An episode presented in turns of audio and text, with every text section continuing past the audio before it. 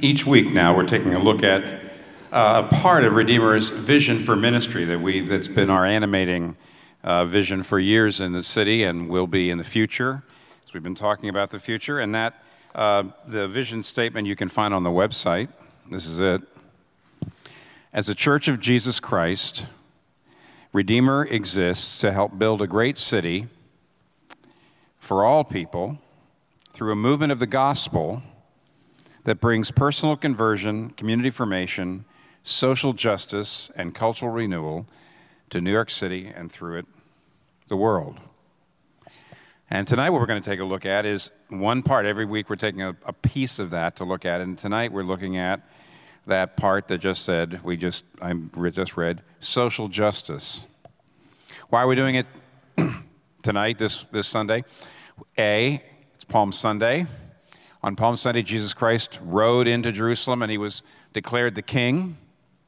According to the Bible, and actually according to common sense, the, uh, the main job of a king is to do justice, is to rule justly. And what we're going to do here tonight is take a look at how Jesus did fulfill justice and how he does make us into people who do justice.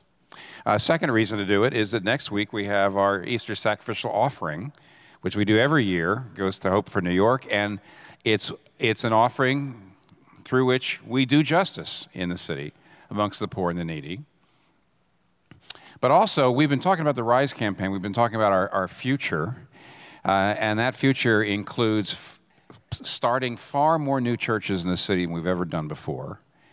And part of that plan is very, it's absolutely in the plan that we want those churches not just simply to be another more churches, but churches that do justice and mercy in the city. And so we actually have incorporated into the plan uh, training and equipping of all those new churches to reach out to the poor and the marginalized in their neighborhoods. So, if justice is that important, what, what, we, what is it? What are we talking about here? And this great passage is one of a number in the Bible. It's certainly not the only one, I'll show you. But here in, in Isaiah 58, we're going to learn three things about justice the startling importance of justice. Startling. I warned you. You might be startled. Secondly, the fulsome nature of justice, what it really is. And then lastly, how you become able to do justice. So, the startling importance, the fulsome nature, and how you get the ability to do justice. Uh, first of all, let's talk about the startling importance. Uh, look at verse 2 and 3, especially verse 2. It's describing somebody, a group of people. God is describing them. And he's, he's telling them this is, this is who these people are. Day after day, they seek me out. Now, to seek out God meant to worship Him, to go to the temple. You know, he, they're fasting. It says in verse, in verse 3 we have fasted uh, once a year at least. Uh, faithful believers in, in the God of Moses would fast at Yom Kippur. It was uh, in Leviticus chapter 16, it's required that on Yom Kippur you would fast and you would humble yourself and you would think about your sins before the Day of Atonement. Uh, so these are people who seek God out. That is, they are fastidious in religious observance. They observe the festivals, they observe the feasts, they do fasting, they, they, they do the sacrifices, they go to worship on the Sabbath. And it even says here, day after day they do that. It's not just a burst of enthusiasm for a while and they, they give up. They're faithfully religious. Not only that, they're not just religious, they're ethical, they're moral. It says, as if they were a nation that does what is right, has not forsaken the commands of its God, they seem eager to know my ways. So they're, they're moral, they're ethical. In fact, they're eager to know my ways, which shows there's a, there's a passion. So they're passionate, they're moral, they're ethical. Uh, they, they pray, they fast, they read their Bible. Um, they, they're always there every week in worship. And here's what's startling God says to Isaiah, Shout aloud, Isaiah, declare to my people their rebellion. And they're startled. Down in verse 3, why we fasted and you have not seen it? We've humbled ourselves. You have not noticed. Why are you angry with us? Why aren't you answering our prayers? Look, we're doing everything right. And Jesus, and, and pardon me, and, and the Lord says, no. And he finally says in verse 6, this is the kind of fasting I have chosen to loose the chains of injustice, to set the oppressed free, to share food with the hungry, to provide the poor wanderer with shelter. All right, now what's God saying? Here's why they're startled. They seem to be doing everything right. And God is saying to them, if you think you have a relationship with me and you don't have a relationship with the poor and the oppressed, you're mistaken. If you don't have a relationship with the poor and the oppressed, you don't really have a relationship with me. Why would, they, why would God say that? Now, this isn't the only place, place God says this. You see how startled they are? How startling it is? Zechariah chapter 7 is almost a perfect parallel passage to uh, Isaiah 58. In Zechariah chapter 7, this is what God says to the people When you fasted and mourned, was it really for me that you fasted? Administer true justice, show mercy and compassion to one another. Do not oppress the widow, or the orphan, or the immigrant, or the poor. And then in verse, uh, excuse me, chapter 1 of Isaiah, the very same book, this is what God says Stop bringing your meaningless offerings. When you spread your hands to pray, I'm going to hide my eyes. Seek justice, encourage the oppressed, defend the cause of the fatherless plead the case of the widow. So, over and over, God is saying if you think you have a relationship with me and you're not involved in the needs of the poor, if you think you're seeking me but you're not seeking out the poor and the oppressed, you actually aren't seeking me. You don't have a relationship with me. Now, why would God say that? Here's why. Proverbs 14:31 says if you insult the poor, you insult the Lord. Proverbs 19, verse 17 says, If you give to the poor, you're giving to the Lord.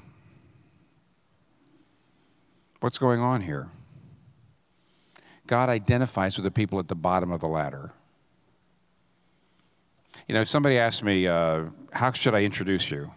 I say, just introduce me either as the pastor of Redeemer Presbyterian Church and or husband and wife, uh, husband of a wife and father of, a, of, of children and so forth. So say I'm a husband and I'm a father, I'm a pastor. Why do I say that's how you should introduce me? Because that's what I do mainly. That's, that's the main thing I'm here to do, those things. Why is it that over and over again God says, I am a fatherless to the fatherless? I'm, I'm a father to the fatherless. I am a husband to the widow. He says that in Psalm 68, for example. I'm a father to the fatherless, to the orphan. I'm a husband to the widow. He identifies with the poor and the oppressed. Do you know how radical that was? Historians will tell you there was no other culture and there was no other religion like that in ancient times at all. Always in ancient cultures, the ancient religions, the gods identified not with the people at the bottom of the ladder, they always identify with the people at the top. In other words, uh, the kings, the generals, and the priests that worked for them. Why were they at the top? They were at the top because the gods must have favored them. Why? Because they have lived the right way. So if you live the right way, you get to the top. Why else would they be at the top? Religion was a religion of good works and moral effort, and they were the best people, and they were the most respectful, respectable, and they were the most successful, and they were at the top. So who got to interpret the, God, the God's will to the people? Well, the people at the top. And if you opposed the people at the top, if you opposed the leaders, you were opposing the gods. And that's how it worked in every culture except for this one, except for Israel. That's the reason why when Naaman, the Syrian general, uh, in 2 Kings chapter 5, when he has leprosy and he hears that there's a prophet in Israel that might be able to heal him, he comes with a pile of money and letters of recommendation and he goes to the king of Israel and he says, Now, Give me my healing. Because he believed that Israel was like, that the God of Israel was like all the other gods in the world. That basically it was the king at the top who would channel the will and the power of the gods. And he thought that, uh, Naaman thought, well, if I give the king my, the money, he'll just order his prophet, whoever that is, was Elisha, to give me my healing. And the king of Israel rips his clothes, remember? in grief. And he says, the biblical God doesn't operate like that. He is not in bed with power, he judges the people in power. He stands, and he's the only God in the world that stands with the people at the bottom. And I can't order him to do anything. I'm a king. The prophet judges me. I don't tell the prophet what to do. Think about this. In societies in which males dominated, God says, I'm the God of the widow. He stands with poor women. Where families matter, I stand with the orphan. He says, I stand with the immigrant, the alien. Remember? Zechariah 7, he says, This is the fast I choose. This is what it means to honor me. Administer justice to the widow, the orphan, the immigrant, a person of a different race that's in your midst, and the poor. There's no other God that stands in a male dominated society with the poor woman, stands in a family patriarchal society with the orphans, stands in a a society dominated by one race with the people of another race? Stands with the poor against the successful?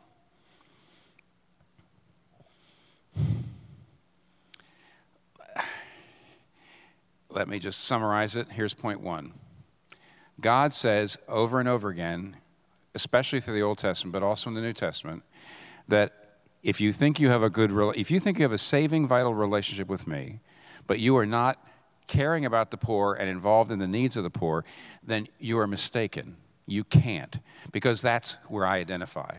That's where I am. That's what I'm doing. You say, well, that's the Old Testament. What about the New Testament? Yeah, in the New Testament, Jesus Christ looks at the Pharisees and he does exactly the same thing that you see in Isaiah 1, Isaiah uh, 58, Zechariah 7. He looks at the Pharisees and say, "You tithe mint and cumin." In other words, you're very, very, very careful about your religious observances, but he says you neglect justice and the love of God and you devour widows' houses. You exploit the poor to accrue wealth for yourself. And so, as religious as you are, as morally ethical as you are, if you don't care about social justice, you don't have a relationship with God. That's Jesus. Not only that, Jesus tells a story. And he says, on the last day, there's going to be two groups of people. And he's going to say to them, I was hungry, he says to one group, and you gave me food. I was thirsty, and you gave me drink. I was naked, and you clothed me. I was without shelter, and you took me in. I was in prison, and you came to me. And then he's going to say to another group, I was hungry, and you didn't feed me. I was thirsty, and you didn't give me anything to drink. I was naked, and you didn't clothe me. I was uh, in prison, and you didn't come to see me. And each group's going to say, When did we see you in those situations, Lord? And he's going to say, When you did or didn't do it to the least of these, my brethren, you did or didn't do it to me. So Jesus identifies just as much with the people at the bottom.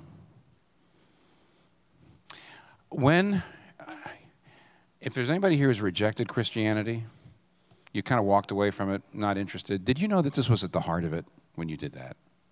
Well, it is. And by the way, those of you who are Christians, those of you who embrace Christianity, those of you who say, I'm a Christian, did you know this is at the heart of it? The guy says, if you don't have a relationship with them, you don't have a relationship with me. You see the start, aren't you startled? I warned you. I even gave the, the I even gave this particular point the name startle. Just so you're warned. There's the startling importance. Secondly, what then is justice? If it's that important, what is it? And let's talk about the fulsome character, the fulsome nature of justice.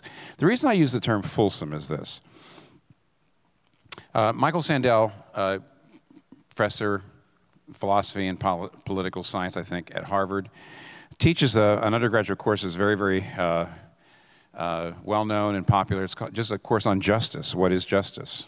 And he's written a book that basically puts the, the course into a book form. It's called Justice What's the Right Thing to Do? And what's brilliant about the book is he points out the reason why our, our society is so divided is because we actually don't agree on what justice is. He says there are competing theories of what justice is. It's the reason why the candidates can't agree and the political parties can't agree and the individuals can't agree. This is, ju- this is unjust. Everybody says they're on the side of justice, but nobody can agree on what justice is. What was intriguing to me as a teacher of the Bible, as I was reading through the book, was I realized that every one of the theories, you know, one theory uh, stresses this and one theory stresses this. And I realized as a Bible teacher that basically, when the Bible talks about justice, it actually deals with every one of those aspects. The Bible includes all those aspects in their understanding of justice.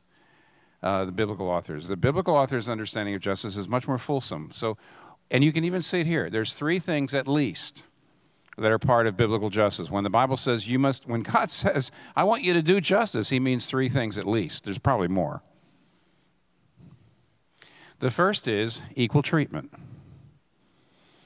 The first is social, racial and social equity, equal treatment. Well, where do you get that? Well, it's, it's all through the Bible, but it's even here. For example, Leviticus 24, verse 22. One of your favorite texts, I know. But it ought to be, because this is what it says You are to have the same law for foreigners as for native born. Do you know how radical that was? Go to the Code of Hammurabi, go to all the other legal documents of the time. God says you are to have the same law for the foreigner. A foreigner was somebody a, from another culture, another race, maybe even another religion, but you are to have the same law for the foreigner as the native born. You treat them the same. You don't have one law for them and one law for this group over here. You treat them equally.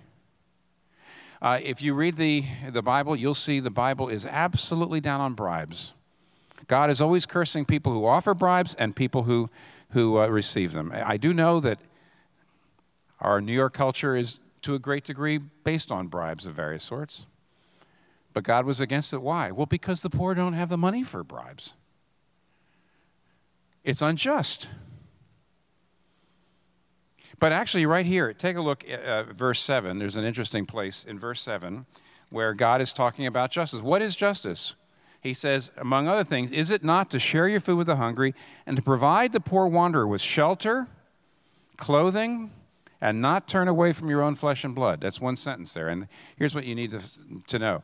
Commentators find this fascinating because the word poor wanderer doesn't really get across. When you see the word wanderer, you just think of traveler.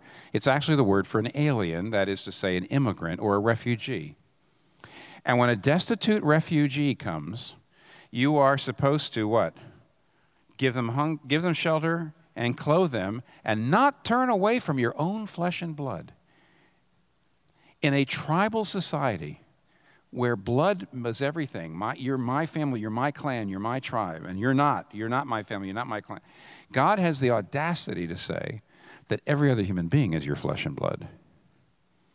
Now, that doesn't make, you know, this whole idea of equal treatment of the law and all human beings are, you know, we're all one, one flesh and blood. You say, well, of course, that's obvious. No, it wasn't obvious then, and where do you think you got the idea? It wasn't obvious then. And it's actually still not obvious to most people. And yet God says, We're all, You're all made in God's image. Go back to Genesis 9 and you'll see.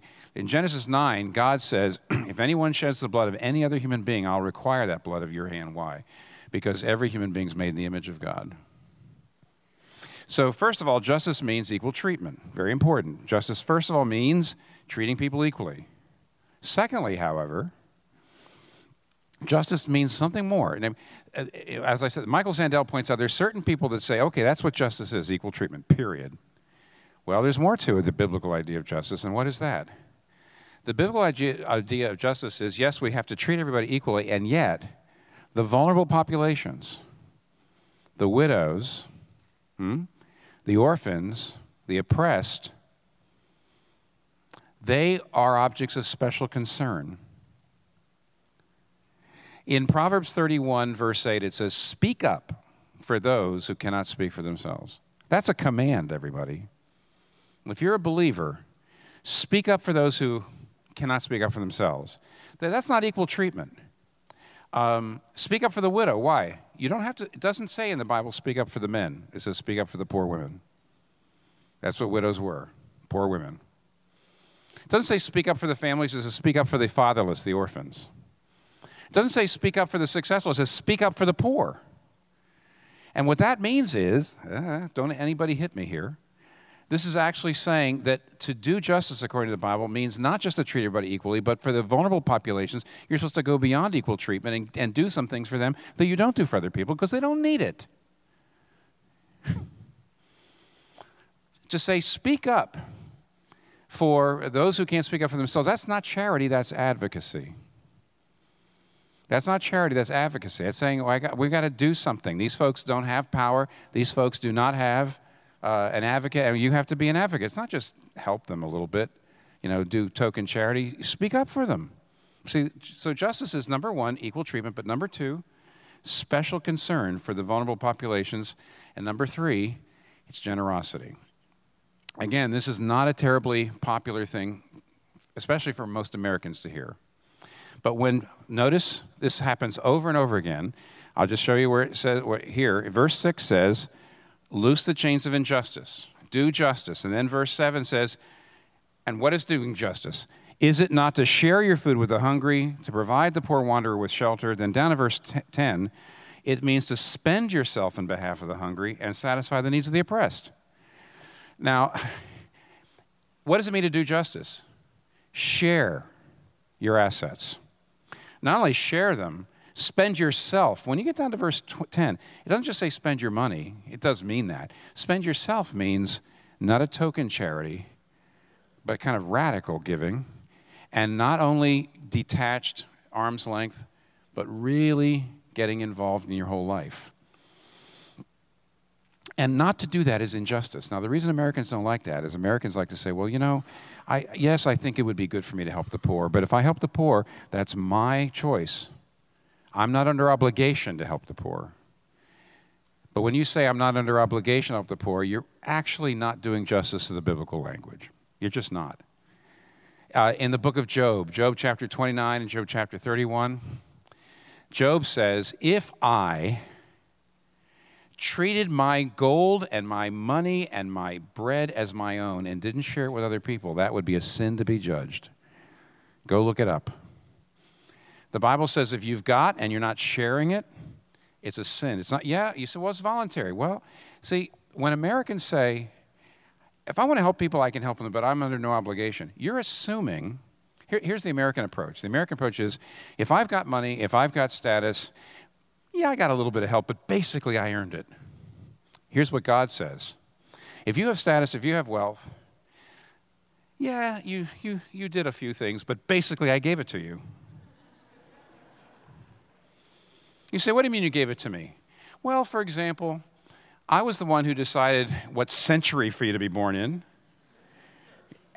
I was the one who put you where you are. 90% of what makes you you are you know, all the, any, all, all the breaks you got. I mean, I'm behind all that.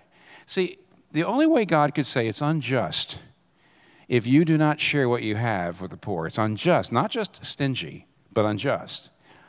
The only way he could say that is if he assumed that ultimately what you have is his gift, that he gave it to you. He enabled you to get it. He gave you the talent. He gave you the desire.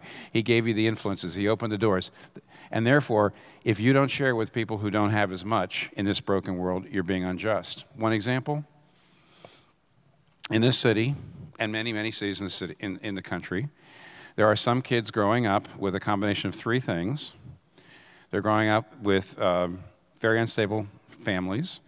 Uh, they're growing up with uh, under resourced educational institutions, and they're growing up with very, very, nice way to put it is, uh, not the most helpful peer social environments. And put that together, and sometimes by the time they're 14, 15 years old, they're functionally illiterate. They may never be able to find a place in our job market or our economy.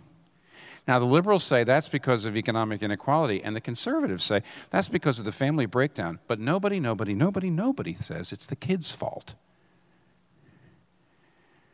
You know, what? seven year olds shouldn't be saying, you know, I need to move to another school district. And three year olds should not be saying, I got to get a pair of parents that will read to me. So it's not their fault. And if it's not their fault, and they're just one, that's a one example of how in this world, the assets and opportunities and the goods of this world are not equitably distributed. And if you've been appointed to get more, then it's unjust for you not to share it with people who've been given less. It's in the Bible. So there's the nature of uh, justice. That's what you should do, and this is why it's so important. Now, are you feeling guilty yet? And the reason I ask that question is I want you to know that's not good enough. It's all not, not all that helpful. Because that comes to our last point. The last point is how are we going to become people who actually can do justice like this? And, the, and Americans almost always say, well, the main thing is we need a plan. We need machinery. We need the right social policy. You know, we need the right tax law. We need, we need, uh, we need the right educational system. Uh, we, need, uh, we, we need technology. We need a plan, and then it'll work. That has never been the main problem in the history of the world when it comes to injustice and poverty. It's never been that people didn't know what to do, it's that people don't want to do it. Beatrice Webb, who was one of the architects of the British welfare state, she, like a lot of the European intellectuals who lived in the late 1800s, early 1900s, uh, they, they put together, um, and they did a good job of putting together a more, more just European societies in which there weren't as many inequities and so on. They worked on what we would call today the welfare state, but they almost all believed in the goodness of humanity, that if they just put the machinery in place, things would be great. But there's an interesting place in Beatrice Webb's diary in 1925, and she looks back to when she was a young woman in 1890, 35 years before, and this is what she says. She says, In my diary in 1890, I wrote, I have staked all on the essential goodness of human nature. Now, 35 years later, I realize how permanent are the evil impulses and instincts in man, and how little you can count on changing them by any change in the social machinery. And listen, no amount of knowledge or science will be of any avail unless we can curb the bad impulse. No amount of knowledge or science, when it comes to dealing with poverty and injustice, will be of any avail unless we can curb the bad impulses of the human heart. Here's somebody who given her life to trying to deal with injustice. She says, There's something in, in the heart. I didn't realize that. I just thought education, machinery, it's something in the heart. What's, what are we going to do about that? Well, this text tells us what doesn't work and what does. What doesn't work? Well, here's what doesn't work. What doesn't work is these religious people uh, it's interesting, by the way, when, when uh, it says, They seek me out, they seem eager to know my ways, um, they, they, they, they, they do not believe they've forsaken the commands of God. And then it says, On the day of your fasting, this is verse 3, you do as you please and you exploit all your workers. Now, that's fascinating. uh, they certainly were religiously observant, which means they would have um, kept the Sabbath and on the Sabbath you don't work. And they would have kept Yom Kippur. And on Yom Kippur they would have fasted and they didn't work. But according to the law of Moses, when you don't work on the Sabbath, you also should not have your workers working. Even your animals are supposed to work. You're supposed to limit your profit taking and, and be good to your workers and be good to your animals. See? So when you're resting, they're resting. But they didn't do that. What they did was, okay, well, we'll, we'll do the Sabbath. Of course, we'll be very religious observant, but we're going to lose a lot of money if our workers don't work on the Sabbath. So they made them work. Here's what we have these are people who thought they were being incredibly religious and and they were obeying everything in the Bible. And by the way, the Bible does actually have things in there where it says to give to the poor and don't exploit your workers. But they did the minimal. They cut corners. And this is the here, here's the first. Here's what will not work. This is what will not bring justice. Any religion or, I'm saying this carefully, I thought this out. So listen. Any religion or secular morality that tries to motivate people to do justice through duty and self interest will fail not only religion, but even secular morality that tries to motivate people to do justice through duty and self interest, which is, by the way, how everybody tries to do it today. I mean, when I was growing up, uh, Jerry Lewis every year did the muscular dystrophy telethon. And he was trying to raise money, trying to get people to give money to the, to the people with this disease. And he used to always say, You can give that money, and as soon as you phone in your pledge, you can look in a mirror and you can tell yourself, I am a good and loving person. Okay, what is that? Self interest, duty. You need to be charitable. Why? Because then you can feel good about yourself. Now, today we do it a little different. We have Twitter and we shame people. We say, if you're not doing justice, we're going to shame you. We're going to shame you until you get it right. And this text is trying to say when either you're religious or you have secular morality and you're trying to motivate people to do justice because it's in your best interest. It's a matter of duty and it's in your best interest. If you do it, you'll feel better about yourself. If you do it, we'll stop shaming you. If you do it, then somehow the world will work better. Never works. They do justice for a while, then they cut corners. Hmm? They don't go all the way. It's superficial. It doesn't last. Well, what other way is there? How else do you motivate people to do justice? Not through duty, but through beauty. Not through duty, but through beauty. What? Yeah, look at, look at the contrast at the end. Look at, the, look at verse 13 and 14. If you keep your feet from breaking the Sabbath and from doing as you please on my holy day, now, probably almost immediately, all the, the people that God is denouncing would say, Of course we keep the Sabbath. Of course we don't do work on the Sabbath. And then he says, If you call the Sabbath a delight, if you do it out of joy, if you do it not because you have to, because you want to, if you give your, if you give your workers time off and you lose all that money, not because you have to, because you want to. Not because you have to, and otherwise God won't answer my prayers, because you want to then you will find your joy in the Lord. God will not be just a means to an end. I'm going to obey God so He gives me things.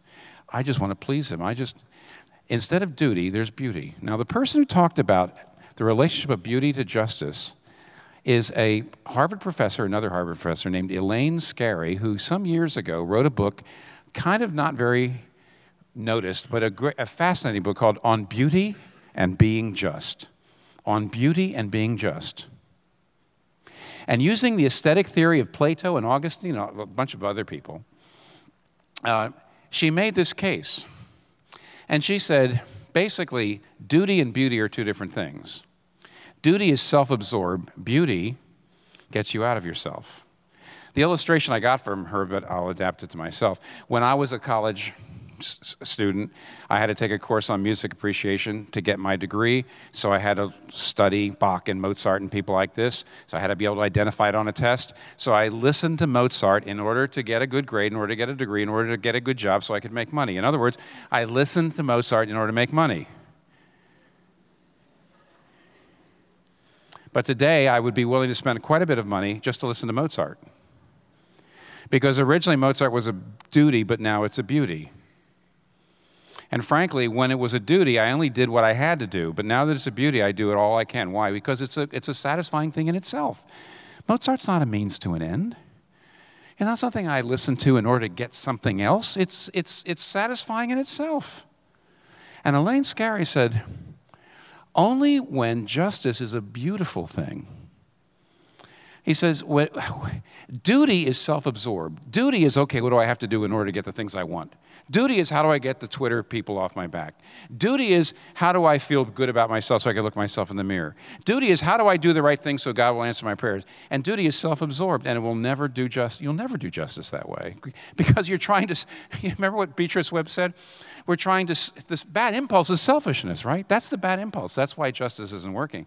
So you're going to try to deal with the bad impulse by enhancing it? Doesn't work. But Elaine Scarry says an experience of beauty decenters the self, gets you out of yourself, makes you want, not just have to do justice, but want justice. She believed that the experience of beauty naturally got you out of yourself and made it easier for you to do justice. Now, a lot of people have criticized her, saying, What? You mean, you mean, you mean the Nazis didn't listen to Mozart? And a lot of people have criticized her, maybe rightly, for saying it's not just any experience of beauty that will make you just, but I can tell you one experience of beauty that will. In the Old Testament, the Bible says that God identifies with the poor, but in the New Testament, we know He literally identified with the poor. How? When Jesus Christ came to earth, God became poor. He was born in a feed trough when he was dedicated at the temple, his parents gave two pigeons, which was the offering given by the poorest of the poor. He, he wandered virtually homeless. He said, Foxes have holes, birds have nests, the Son of Man has nowhere to lay his head. And when he got to the end of his life, he had to, he had to ride into Jerusalem on a borrowed donkey, and he had to eat in a borrowed room, and he finally was stripped of his last possession, which was his robe. They cast lots for it, and he was buried in a borrowed grave. He became poor, but not only that, he became oppressed. He didn't just identify with the poor, he identified with the oppressed. Why? Because it was, his trial was a miscarriage of justice. And in that, he identified with the millions of people who have been tortured, who have been imprisoned, who have been put to death unjustly. Some years ago, an African American woman who has pretty much almost lost her faith because she, of the injustice she experienced. Uh, she writes about this in a book that I read, and she was, this was also in a Time magazine article some years ago. She was in a class, in a, a, graduate school in class, and they were actually having to look at the teachings of Christianity. And so she was having to listen to somebody lecture on the meaning of the crucifixion, and suddenly it hit her. She says, I suddenly realized Jesus Christ didn't just suffer for us, he suffered with us. He didn't just die for us, He died with us. And He said, Jesus Christ went under the lash. Jesus Christ knew what it was like to be whipped. And suddenly she saw something beautiful. John Stott says, In a world of injustice, how could you believe in a God that was immune to it? And therefore, I can't believe in God if it wasn't for the cross. There's no other religion in the world that says that God experienced injustice. But Jesus Christ says this to everybody in this room I, who deserved vindication and justice, went to the cross and got condemnation, so that you, who deserve condemnation, when you believe in me, can have vindication and pardon. Jesus Christ fulfilled the justice we deserved. And what does that do? That's beauty. That's a beautiful thing. That's what will get you out of yourself. She was right about that. How so? I have trouble being doing justice when I feel superior to certain kinds of people. But the gospel puts me into the ground and says, You're no better than anybody else. You're a sinner saved by grace. And I have trouble doing justice when I feel empty. When I feel like, well, I've got to get my status and I've got to get some money and I've got to feel better about myself. But the gospel gets rid of that. It lifts you up and it gives you that all it gives you such affirmation that I don't have to be jockeying for it. I don't have to be stepping on other people to get up any kind of ladder. And what this mean, what this means is because Jesus Christ fulfilled justice for you, that grace, the way he did it, Jesus Christ became oppressed and poor so that you could be rich toward God. And the beauty of that will get you out of yourself and make you someone who can do justice. Let's pray. Our Father, we ask that you would help us see what it will take to curb the bad impulse in our heart. It won't be through self interested duty, it'll be through seeing the greatest beauty, something we want, something we want, something that attracts us. Father, we pray that you would show us how Jesus Christ became poor and oppressed for us to make us rich toward you and let that be the thing that gets us out of ourselves so that we become finally the people in this world who can do justice and therefore show the people who you are, show the world who you are. And now make us people like that. We pray in Jesus' name. Amen.